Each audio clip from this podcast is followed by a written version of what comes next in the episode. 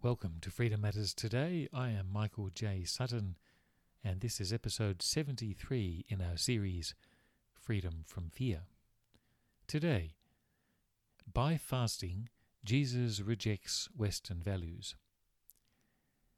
One of the reasons for the interest in Buddhism in the West, as well as practices such as yoga and Tai Chi, is the art of discipline and self denial. These principles used to characterize Christian lifestyles in the past, but is now found only in enclaves. Fasting is more common in other parts of the world where people follow Christ. The West is the land of indulgence, opulence, wealth, and narcissism. Christians often find it hard to pray because their mouths are so full of food they find it difficult to speak clearly. This is no truer than in America, where the prosperity gospel is the heart and soul of evangelical faith. This attitude is that God exists to bless me, and if I have enough faith in God, then the more blessings I receive. In America, this translates as material blessings, as it is a capitalist and imperialist society. The Church simply mirrors the objectives of the state sanctifying the values of a society obsessed with excess. This excess is driving a departure from Christianity where many young people of all shapes and sizes want something more than church buildings of clinically obese people gathering on Sunday and huffing and puffing to stand up to sing praises to a God who will just give them more and more of what they don't need.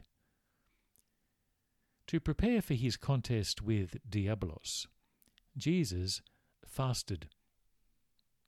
That is, he went without food for a period for the purpose of focusing his mind and heart. This was essential for a contest with the devil, the tempter, who had roamed the earth for centuries and was salivating over the contest where he hoped the Son of Man would succumb and fall, like Adam did and all that followed him. As I said yesterday, evangelicals have a real problem with the human Jesus, and they have a real problem with the temptations of Christ. For them, Jesus overcame all his trials on earth by relying on his divinity. He was, after all, God, and therefore living like one of us was easy, dead easy. This view is profoundly mistaken, and it is one the Gospel writers anticipated probably because of the early and bizarre view that arose at the time that Jesus was a kind of apparition and ghost who sort of floated through life. The Gospel writers continually point to the humanity of Jesus, his choices, his pains, and sufferings. The threat of Diabolos was real. Jesus needed to fast as much as he needed to pray. He was human. Evangelicals freak out at these statements and have apoplexy. For them, the point of the temptations is a lesson for our temptations from Diabolos, our struggle against sin, and so on. And Jesus easily, easily brushed off the assault of Diabolos because Jesus was God. But in reality, the temptations for Christ are significant because the victory of Christ was a victory for us so that we do not face Diabolos alone, like Jesus did. If we did, we would fail, all of us, like all of our ancestors. For Jesus to have victory, he needed to fast. And in this simple act of fasting, he speaks to us today. He is saying that there is something deeply wrong with the priorities and values of the Western Church. Matthew's Gospel records that Jesus fasted for 40 days and nights, Matthew chapter 4 verse 2. Fasting simply means abstaining from the consumption of food. It does not mean that Jesus starved himself for 40 literal days and nights. He would be dead. 40 has a symbolic meaning sometimes in the Bible to represent the ideal time for preparation, or simply a sizable period. Today we would say Jesus got himself ready for the contest by entering a meditative state involving prayer and fasting. Luke says in his Gospel in chapter 4, verse 2 And in those days he did eat nothing, and when they were ended, he afterward hungered.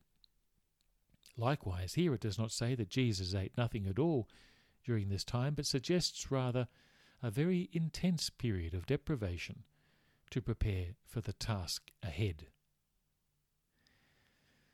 The fasting of Jesus is overlooked in the West because we do not feel comfortable with a human Jesus. But we also do not feel comfortable with what he did and how he lived. Jesus lived simply, and that is not us. Jesus was poor, and that is not us.